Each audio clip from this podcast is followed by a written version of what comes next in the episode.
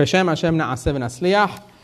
We are covering Parashat Shofetim in the Zera Shimshon, Harav Shimshon Chaim ben Harav Nachman Michael Nachmeni. Zechutot Aren Alenu. May his zechut be a melitz yosher for all of us. And uh, those that are single, as he promises, should be zochet to get married. And anyone that needs a refuah shalema should have a refuah shalema. And the shiur is dedicated in the, um, in the memory of Rafael ben Monavar, Shemuel ben Rabbi Yehuda, and Immanuel ben Monavar. And um, okay, so now the Torah this week, Parashat Shofetim, obviously in the name itself, discusses judges, Shoftim. And it's the placement of judges that is commanded by Hashem to Moshe Rabbeinu, telling Bnei Israel when you have, you know, whenever you're, even when you're not in Israel, but he's basically telling the Jews that you must, um, you must have courthouses, places of din, bate dinim, where people are going to be judged by judges. And it, the way the Torah says is a little bit peculiar, at least to the Zera Shimshon. So the Zera Shimshon is going to kind of open it up for us, as he always does every week, as to what the pasuk actually means and why it's worded the way it is. So let's go. The pasuk says, "Shofetim v'shoterim titen lecha b'chol she'arecha." You shall place judges and officers in all of your gates. By all of your gates, it means in every city. Every city has to have its own courthouse. It has to have a beit din with judges and officers. Obviously, in order to what? To keep and maintain the peace at all times. In fact, having courthouses and a judicial system is one of the Noahide laws. So it's not just the Jews that are obligated to have this.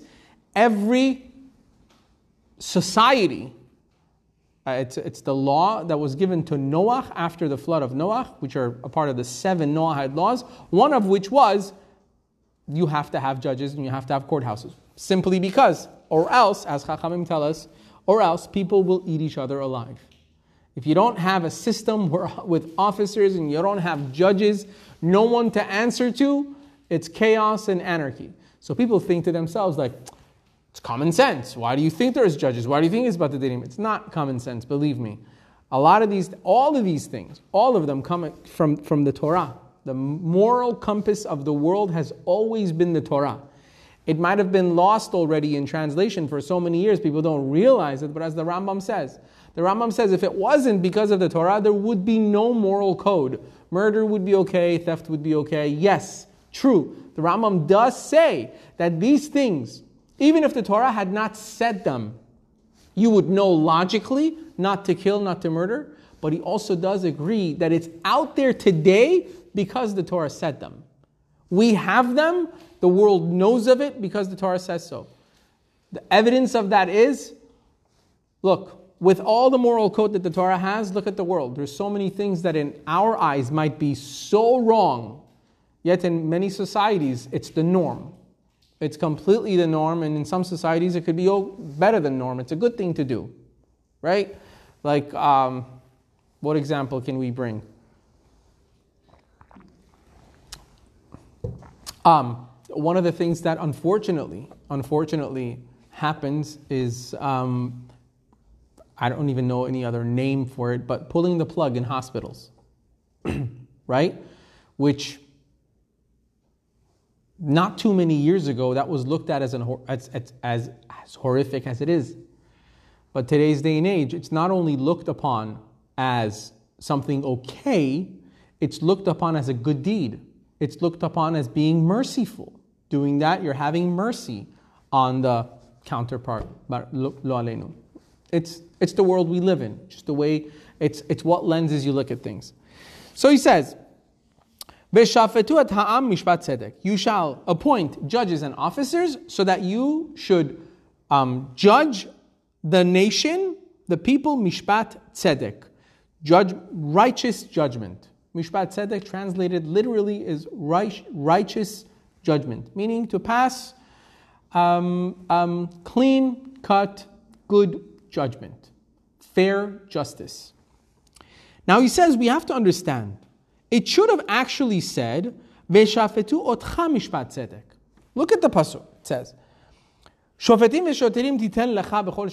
You shall place for yourself judges and op- officers in all of your gates, in all of your cities. So that what? So that they shall judge the nation a fair judgment. It should really say, so they shall judge you. It started with place for yourself, judges. So it should say, in order so they shall judge you fairly. But it all of a sudden changes and says, instead of saying they shall judge you, it says, place judges for yourselves so that they should judge the nation something changed. Why the change in wording? Clear? That's question number one. Ve'od, he says a second question. Also something that kind of feels out of place. It says, Et ha'am mishpat, which is something extra here. Dehayalo lomar, it should have just said, Beshafetu tzedek. Why does it say, and they shall judge the nation a righteous judgment. You already told me that you want me to place judges. I know where you mean place judges. You said in all your gates, right? And who, who are they going to judge? The fish? They're going to judge the people. So why do I need, so they shall judge the people a fair judgment? So it should just say, B'shavatu tzedek, they shall judge righteously. Set up judges so that they shall judge righteously.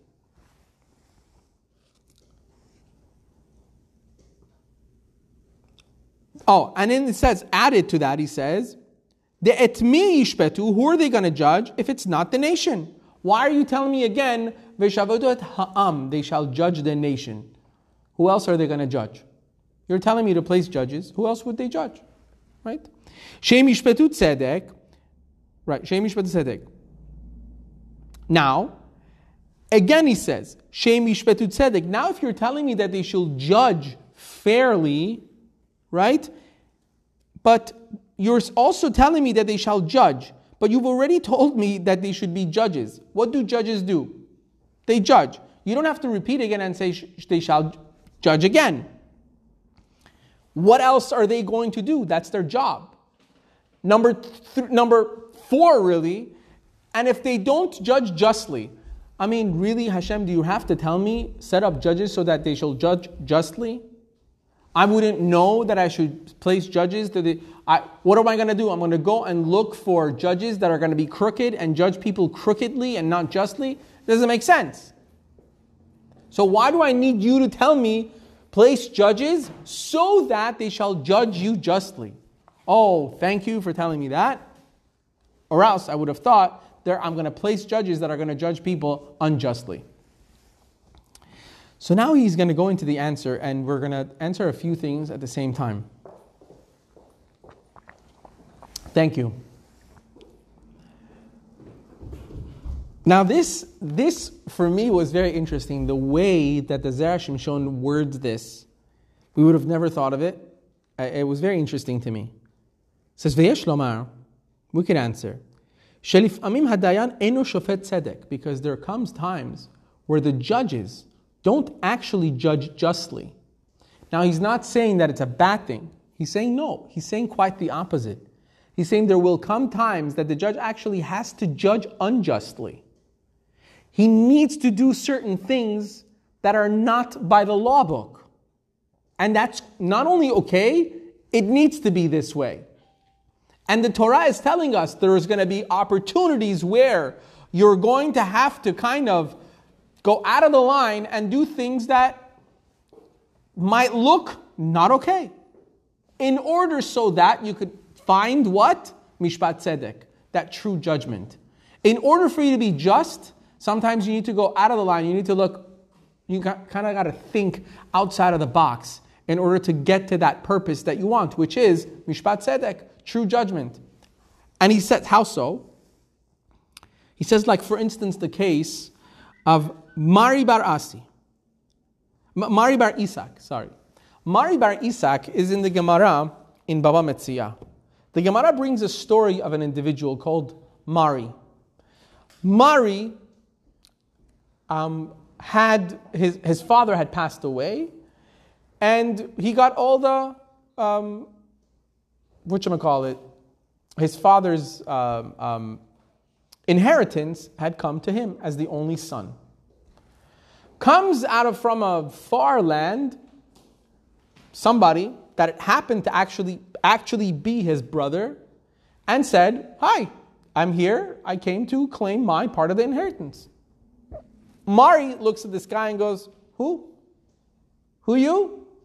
Says, "What do you mean? I'm your I'm your brother." Like I might look a little different, but like you, you can tell I'm your brother, right? Like it's kind of like the story of Yosef and his brothers. They he recognized them, but they didn't recognize him. So he was like, "What are you talking about? Who, who are you?" He says, "What do you mean? I'm your brother. I'm here to get my part of the." You know, he says, "I don't know you, never heard of you. I never even had a brother." So they go to court. Whose court do they go to? The court of Rav which was Rav was one of the greatest sage of the time. They go to the court. This is the time of the Talmud. They go to the court of Rav. What does Rav say? Naturally, he says, okay, he looks at this guy who came from out of town. He says, Zilat aitisadi. You should go and bring witnesses that will say that you are his brother. If you bring witnesses, then and they claim that you are truly his brother, then you can get part of the Yerusha, part of the inheritance. Why? Because naturally, in the din of Torah, when it comes to monetary disputes, we have a general law, general rule in the Torah, which is Hamotzi michavero alav haraya. Anytime you want to claim money from somebody else, the burden of proof is on you. If you come and say, hey, you owe me $10,000, you don't have a contract or whatever it is, he doesn't have to prove to you that he doesn't owe you $10,000. You have to prove that he owes you $10,000. He doesn't have to move a finger. Hey, I'm like, sure, I owe you $10,000. Okay, sure. When you bring proof, we'll talk about it, right? So naturally, Rav Chisda says, Someone that wants to take something from another person, you have, you have the burden of proof. So bring the proof. However, he says to him, So he turns to Rav Chisda and he says, See, the thing is, I do have witnesses. But Mari, my brother, is a guy with connections. He's very powerful. And he actually was. The witnesses that I have are too afraid to come forward and, and testify. So they're not going to come and testify because he's too powerful. He's got too many connections with too many people. His name is Tony, and he's got friends in high places. And I can't, I've tried, but they ain't to come through. Um, they're not to come through. What does Rav Chisda do? Rav Chisda turns to Mari, right? The guy with the connections, Tony, and he says to him, You need to bring witnesses that he is not your brother and that you don't owe him any money. If you don't, he's to take half your share. Mari looks at the rabbi and goes, Rabbi, this is second grade, first grade. Everybody knows this is not how you pass this is not how you pass judgment. I'm supposed to prove that I don't owe him money or else I'm going to lose money. He's supposed to prove that I owe him money. Rav Chisda in the Gemara says, turns to Mari and says, yes. In a normal situation, you would be right. In a normal situation, yes, he would have to bring evidence, he would have to bring witnesses that he doesn't owe you, that you owe him money. However, when dealing with crooked people like yourself, you need to bring proof that he's not your brother. Because the witnesses are afraid. And in fact, in that case of the Gemara, people do come forward from the side, I believe, if, if, I'm not mistaken, from the side of Mari, and they testify against him, saying, Yeah, you know what? It's too much. Yes, it, it is his brother. We actually know it's his brother. We're not going to keep quiet anymore. He does owe the money to this guy, and he actually had to give him half his Yerusha, half of the inheritance. Then there was land, and he, had, he took half of the land, and we, you had a very, very upset Mari. Right? So Mari lost a lot of money in that deal. But that's a different situation. However, we see here the Zera Shimshon is telling us from the Gemara there comes a time that the judge actually has to pass judgment, which you don't do. You can't ask someone to prove their innocence when there's no proof of their guilt anywhere. There's no contract, nothing. What are you? You're going to ask me, prove your innocence or you'll be guilty. For what? Why do I have to come and prove anything? But we see that in the Gemara, he did it. Why? Because it was a situation where Rab Mari knew, uh, Rab Chisda knew something's wrong here. People are afraid of this guy, so they're not going to improve. So when you're when you have a situation like that, how am I supposed to do it? There were situations even in the Takam of the Gemara where, see, everything in Judaism when it comes to court cases and and and cases of dispute, everything is very very technical. So if you don't have enough evidence, especially we Jews that we don't, when it comes to like high cases, we don't go by circumstantial evidence. Can't prove anybody's guilt with that. Right? You need meat and potatoes. You need proof. And sometimes you know the guy is guilty. He says, like he said things that you know he's guilty. Let's say in certain cases, not in monetary cases, because a lot monetary cases are different. Certain cases, you, you could have you could have one witness that has witnessed something. The other witness is halfway, but you can't really count, count his evidence for whatever reason. So you know the guy is guilty, but you can't do anything to him. In a case of monetary disputes, also, when you know the guy is guilty, but you can't take the money from him, there's no way to do it. You don't have enough of the power to take the money. So what did they do? The Chachamim took the power into their own hands and they said, okay, we can't, we can't make the guy pay up. What we can do is they, they wouldn't pass judgment on him, they would pass judgment on everybody else in town. What would that judgment be? You can't work with this guy ever again. No business dealings. You don't even deliver water to his home. Nothing. We can't make you do anything. But we can ask everybody else, as the Chachamim, how to react to you. This would put pressure on the guy to come forward and come clean. Right? Yes, we don't have enough evidence. But you think you're just going to get away with taking people's money because you, you were good at it, because you had the perfect crime? Okay, fine. You had the perfect crime. We can't do anything to you. But what we're going to do is make sure your life becomes miserable enough for you to come clean. People are not going to work with you. They're not going to do business with you. They're not going to do any dealings with you. Shiduchim, forget about it. Your daughter, your brother, your everybody's going to torshi at home. They're going to become pickled in jars until you come clean. And that's what would happen. Now, is that something that was kind of written anywhere that this is how you do judgment? No. Wasn't.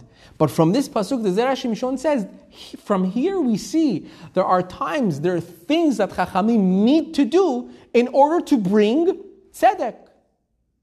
Without it, you're not going to get to tzedek. You're not going to get to righteousness. You're not going to have that just thing. What are you going to do? You're going to have people walking around the streets going, Look, I was innocent, did nothing wrong.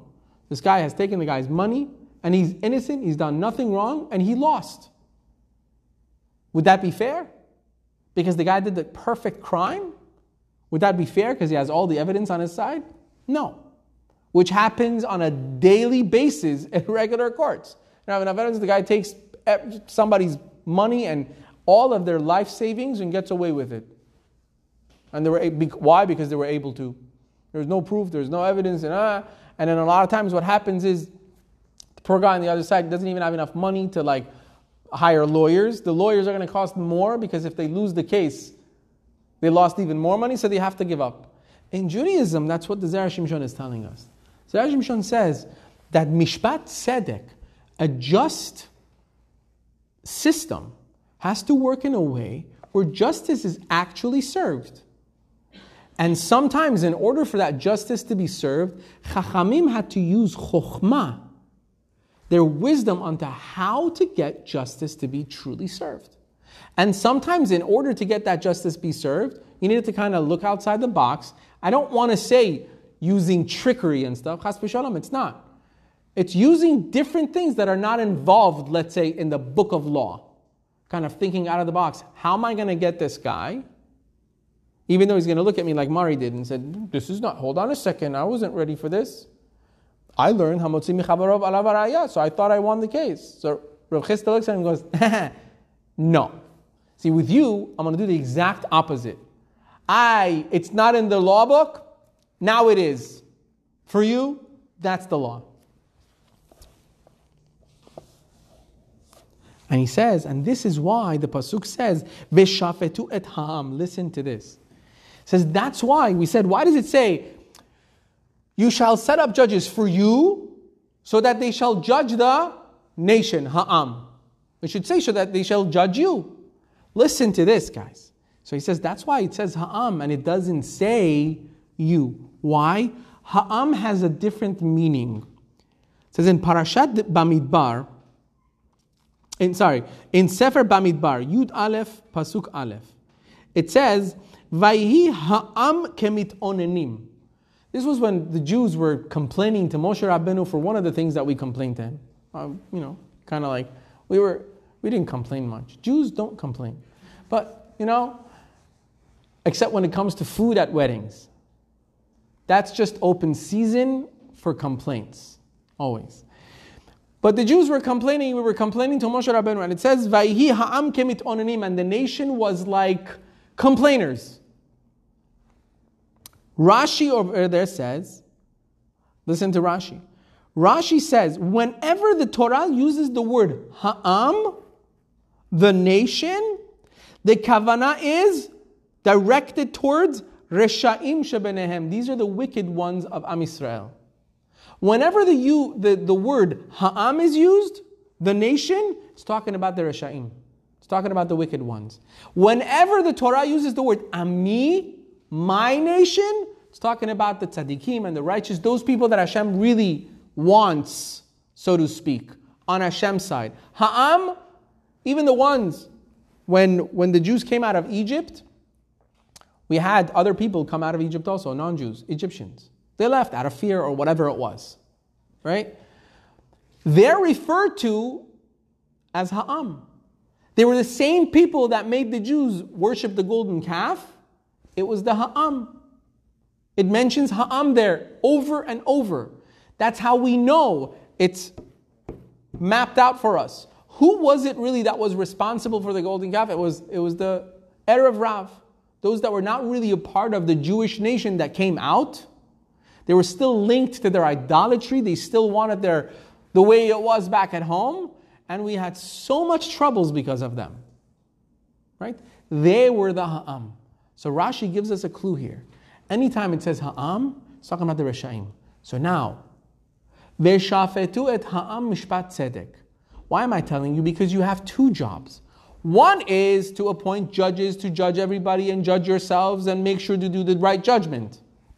Number two is when you're doing judgment, you're going to be dealing with crooked people. You're going to be dealing with connected people, mafia people that think that the world is theirs. And they can just take everybody for a ride and steal people's money and take them for their life savings. That's the ha'am.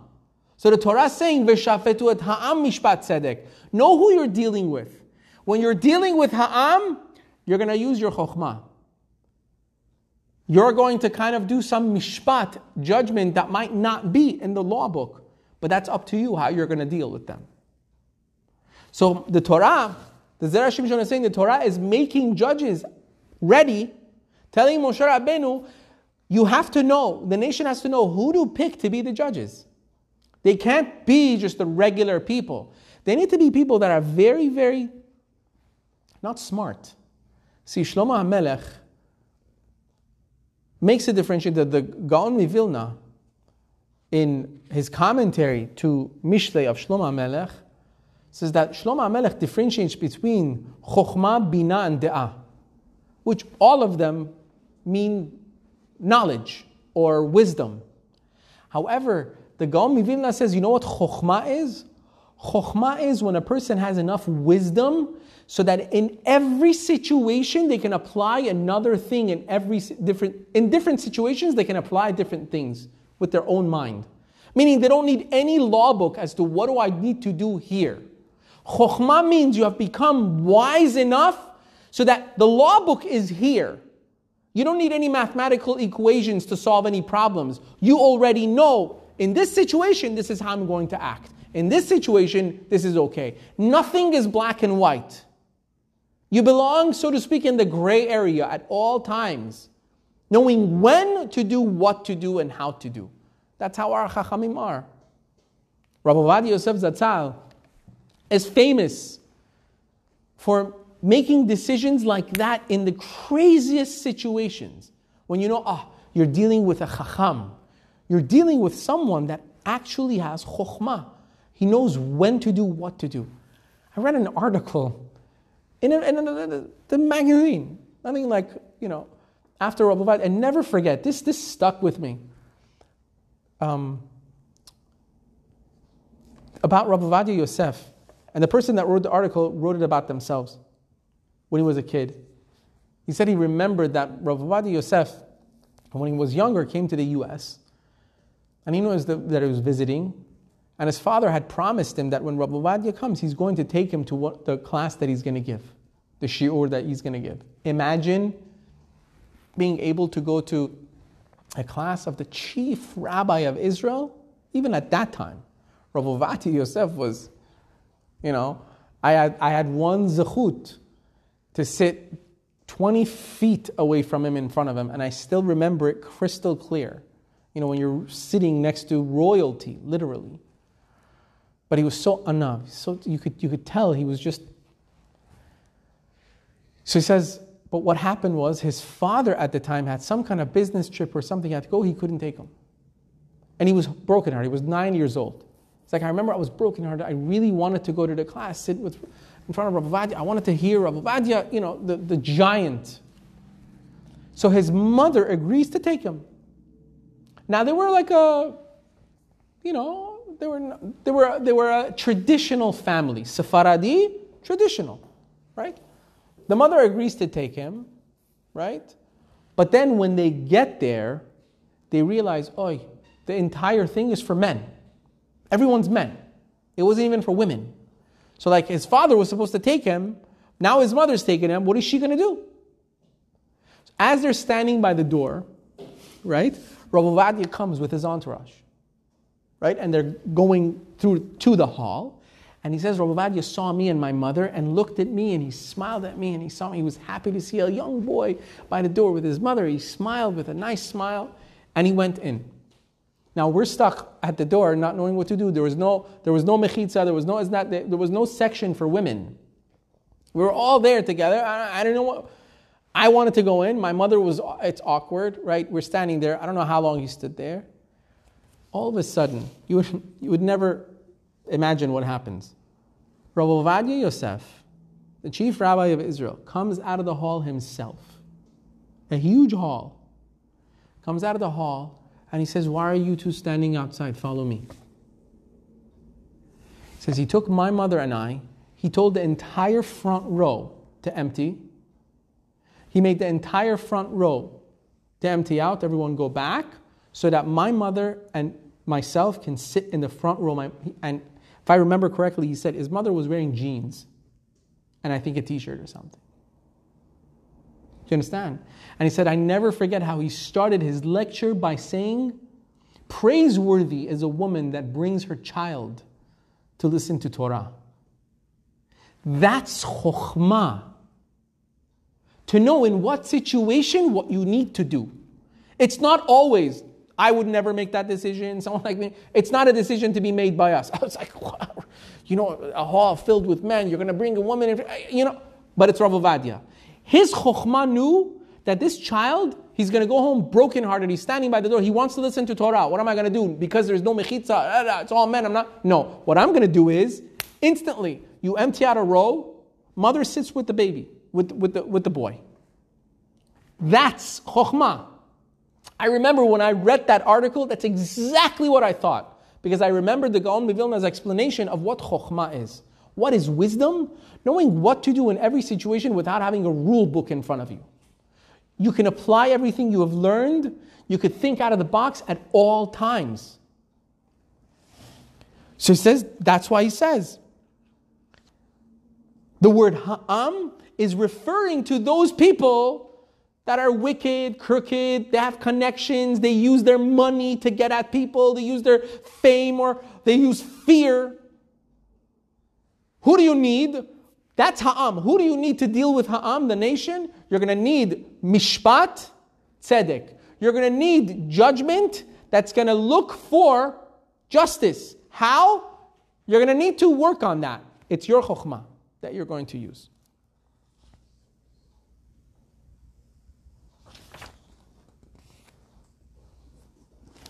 So he says that's why he uses the word mishpat again, judgment.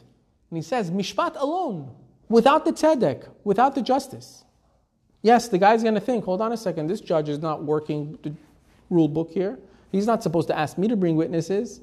Yeah, you need to use only mishpat. Just use judgment. No tzedek. Tzedek will come afterwards. Justice will come afterwards because you knew how to use your judgment power to judge the situation.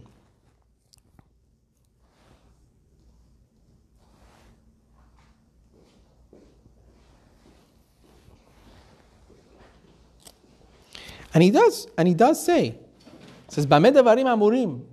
says you have to be very careful. In what situations are we really talking about? Situations when you know that the person you are dealing with is crooked and he's using his connections to get out of something. You have to be very, very careful. You can't just use your judgment whenever you want to go out and about and make decisions on your own. And I, in this case, I'm going to require this guy to do that. Or no, says only if you actually know who you're dealing with is someone like that. Another example of a situation. Everybody knows the story. I mean, if you search this online, you'll see probably hundreds of paintings of the story of King Solomon and the baby. You know how old Shlomo HaMelech was when he made that judgment?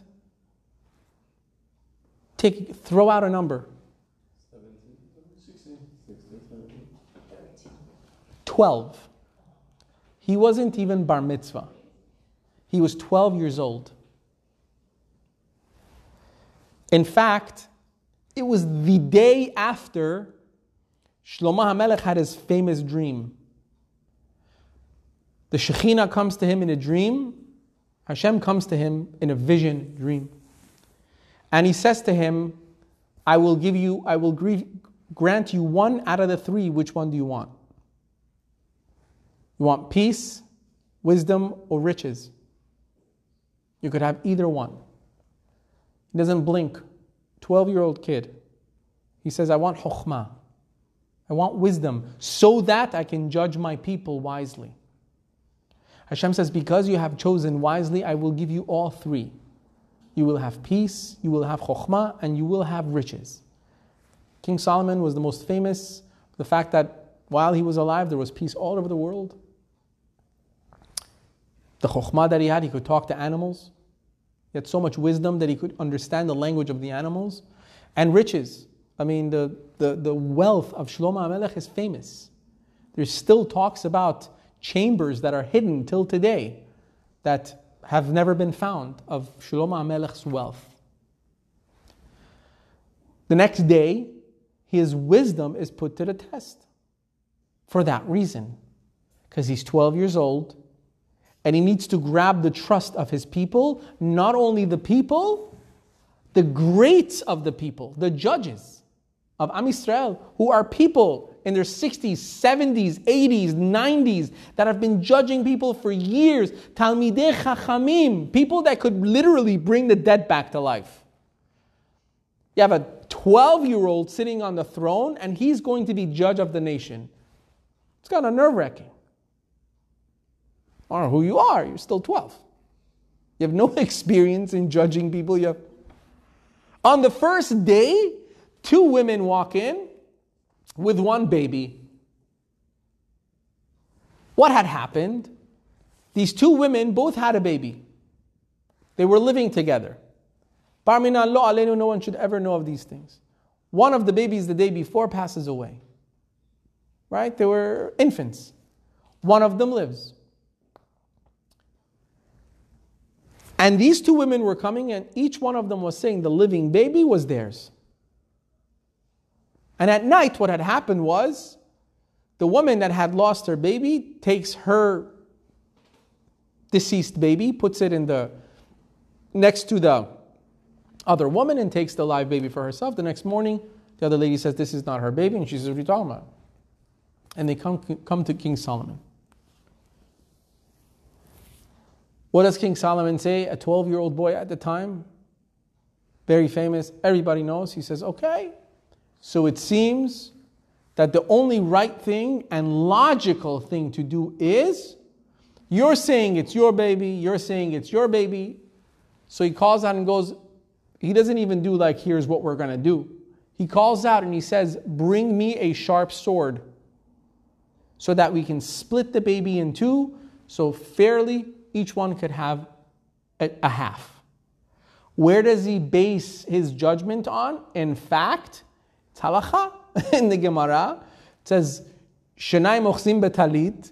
If two people are, are both holding on to something they found and they're both technically the owners of it, what do you do? You have to split it. Now, does it mean split it the actual object or split the money for it? That's a discussion of halacha. But he says, ah, this is the halacha. If it says, if you find something and both of you say it's yours, you split it, so we'll split it. And he actually says, Shlomo Melech says, this is, this is why you see God's wisdom. That's why God has created two of everything two eyes, two ears, two nostrils, so that if you need to split someone, each side gets one. Imagine that. And you have chachamim, lords, kings sitting there watching as this is unfolding. He's serious, you know? He's actually saying, like, I'm sure, I don't know what they were thinking. Like, what is, this? he's actually saying we have two eyes because if someone gets split, so each side can get one? Like, did he just say, did he just, you know, I don't know what they were thinking. No one said a word, by the way, which says a lot which says a lot about what kingship was, the Davidic dynasty. No one would dare say this is 12 year old boy. No, he's David HaMelech's son. He was appointed by King David. You don't say a word, you follow through, which is unbelievable. So that's what he says.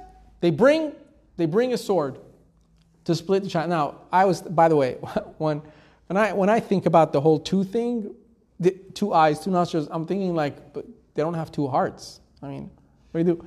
But I think he was just like obviously manipulating, right? He was talking about the outside two arms, two legs. What's on the outside? I don't think they had, I, want, I was about to say, I don't think they had x rays those days, but they did. Ask me about it later. They actually did have x rays. But, um, um, so they bring a sword. What happens next? One mother says, the, the, the first lady says, fine, I agree 100%. Let's do it. And the other one says, No, no, no, no, no, let her have it. Let her have it. It's her baby, let her have it. To which Shlomo HaMelech says, She is the real mother, and she is not, because she wants. Now, to you, it makes sense, obviously. Yes, the real mother would want the baby to be alive. What is the chokhmah behind that? Story goes as follows. These two ladies were a mother in law and a daughter in law. Both had a child at the same time. It happens, believe it or not, even today. Happens. Young mother in laws with a young daughter in law, they both could have a baby at the same time. Had a baby at the same time, they were living together. The, the child of the daughter in law passes away. And this happens after her husband had also passed away, Barminan. So now, the child of the mother in law is still alive. We have a, a, rule in the Torah, we have a law called Yibum. You guys know what Yibum is? When a woman, her husband passes away without leaving children, she falls for what we call, she falls for Yibum to the next of kin, so to speak, which in this case would be the child of the mother in law. Meaning, the in a, in a regular case, what is yibum? In a regular case is you have a woman, she's married to a husband. The husband passes away without leaving any children. The husband has a brother. That brother has to marry her and make a family with her in the name of the deceased brother to have children. That's called yibum. We don't do yibum these days. We do what's called barmina No one should ever know if it ever happens what they do is chalitza. Chalitza is a type of a divorce that separates the connection of the yavam and the yavama, which is the woman and the man. Right? So now, in this situation, her yibum would fall to the son of the mother in law, the other son, which is technically her brother in law. Right? But she has to wait 13 years before there's an answer as to whether he's going to marry her or he's going to divorce her. She didn't want to wait 13 years. She'd rather not have to wait. She wanted to get married. So she, in a spur of moment, she takes the child, her brother in law, right? So, so, so that she can say that she has a child, so that she doesn't have to wait for you, so she can go get married with someone else. Which was asur anyway. She's not allowed to marry anyone else until she does chalitza. She's technically According to the Torah, she's like a married woman. She has a connection with that Yavam until the divorce happens, which he has to turn 13 for, or whatnot. Right? The halachas are very, very deep and very uh, uh, sensitive. We're not going to get into that part of it. That's why Shlomo HaMelech realized this and said, one thing that will free her from her connection is if this child dies too. So if I do anything or say anything that will jeopardize this child's life, she'll be for it. And I'll prove it. So he says, let's split the child in half, half for this mother, half for that mother, so everyone's happy. She all of a sudden agrees. You know why she agreed? Not because she thought she's going to get a half a child or whatever, or she was jealous and said, ah, not, she won't have and she won't have, so they're both, so they both don't have a child. It was jealousy. No. She was just happy that this child would not exist. And if this child doesn't exist either, she's free to marry someone else. That was the chokhmah of Shlomo HaMelech. That was the first time that Shlomo HaMelech proved to the nation and the elders of the nation that he's not a 12 year old boy. He is King Solomon. At age 12, how did he do it? That's chokhmah. That's mishpat tzedek. That's a shofet that knows how to deal with every situation. Now, in that situation, would any dayan, any judge in their right mind think he's making the right decision? If it was in our days, the people would jump in and go, "This guy's crazy." Put on, put him in chains and take him out. You know, he's asking the mother to like uh, split. Are you crazy? Two eyes, right? But his chokhmah was that he was using it in order to bring out the truth.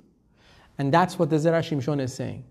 Zera Shimshon is saying the Torah is telling us, Moshe Rabbeinu was telling Bnei Israel, when you choose judges, you need to choose people that have the chokhmah to be able to use that chokhmah in every situation differently in order to get to justice. And sometimes, in order to get to justice, you need to do mishpat without justice. You need to do a judgment, quote unquote, without the judge, justice in it yet, which was like Shlomo Melech. Where's the justice in killing a chid? No justice in that. But in order to get to the end game, which was finally finding justice, it, need, it needed to look real, needed to sound real. And that's how it did it. May Hashem, this time of year, tomorrow we start Selichot, right? We're coming to the day of judgment, Bezrat Hashem, on Rosh Hashanah and Yom Kippur, day of Selihot, day of forgiveness. We want HaKadosh Baruch Hu, we have to understand, where's all this chokhmah coming from? Chokhmah comes from Hashem. Which means if Shlomo HaMelech had this kind of chokhmah, how much chokhmah does Hashem have? Lots. We go throughout our lives bringing so many excuses for the things that we do. So many excuses. But who are we fooling? We're only fooling ourselves. Because at the end of the day, there is no way that Hashem gets fooled by any of our actions. If we feel that after 120 years we're going to go up there and we're going to have this excuse and that excuse, we're going to have nothing. Because all the games that we have put together in our minds, HaKadosh Baruch Hu will use the same kind of mishpat. Hachamim tell us that up there also Hashem plays our game. He beats us in our own game. Rabbis tell us that when, Hashem, uh, when Hashem's going to judge a person after 120 years, it's not going to be direct. You know? It's going to be like, hey, you know, uh, so, um, You like, for instance, you like watching the World Cup? You, you like the World Cup series on soccer? Yeah, I love the World Cup. I see you just smiling like, oh, I can't wait for the next one to come. You like the World Cup series? You know, that year that was in like so and so country. You had to wake up like, kudos to you. How did it feel? Like, I felt amazing waking up at four o'clock in the morning with my friends, drinking beer, watching the game, even though, because it's international. Sometimes you got to wake up early because it's daytime over there. Hashem's going to say, that's, that's so funny because I remember Slichot was at 6.30 and not once. Not once did I, do I remember? Yeah, I remember correctly. And they were giving breakfast too and you still didn't go to Slichot. But waking up for the World Cup series, so you said it was fun. It was fun. I wrote that down. Next. Right? It's very easy. We don't see it that way, but this is how we have to think. The decisions that we make in our lives, we have to think these, how are these decisions going to make any changes for our judgment for HaKadosh Baruch Hu? We're not going to have excuses. Oh, I didn't have, I didn't have time for this, I didn't have time for that. You're right, time is very scarce. But I do remember you did this, you did that, you did, you found time for all those things. How come you didn't find time for this? What happened there? What happened here? By the way, the example I gave for the World Cup series was a real example. You should know. That was an example that was given to me, I, it, till today, it has affected me. It was given to me by a friend of mine. When I asked them, I was never the type. I wouldn't, I wouldn't wake up for a World Cup. I wouldn't care less. The next day, I'll just watch the main parts of it and be like, ah, so and so won. I didn't care that much, you know. But I had a friend of mine that had friends that would wake up early and they would get together beer uh, every night. It was like, ah, we're watching it uh, three o'clock in the morning, and he didn't go. So I asked him one time. I said, hey, why don't you like? Why don't you go? I never thought about it because I wouldn't go. But I wanted to know what his reason is because he was like, all of his friends were like really into it. He's like, you know, I thought about it, and I thought, I don't. A lot of times, I don't go to even shacharit in the mornings to shul. I pray at home. So I thought, if I wake up to watch a soccer game that early, oh boy. Hashem's going to be like, You woke up for soccer? You didn't wake up for shacharit? He's like, I couldn't bear the guilt, so I decided I'm not doing it. No, I'm not going to shul, but I'm not watching soccer four o'clock in the morning either. At least I could say, Hey, I didn't do it. it. True story. It really affected me. It really affected, because it truly is like that.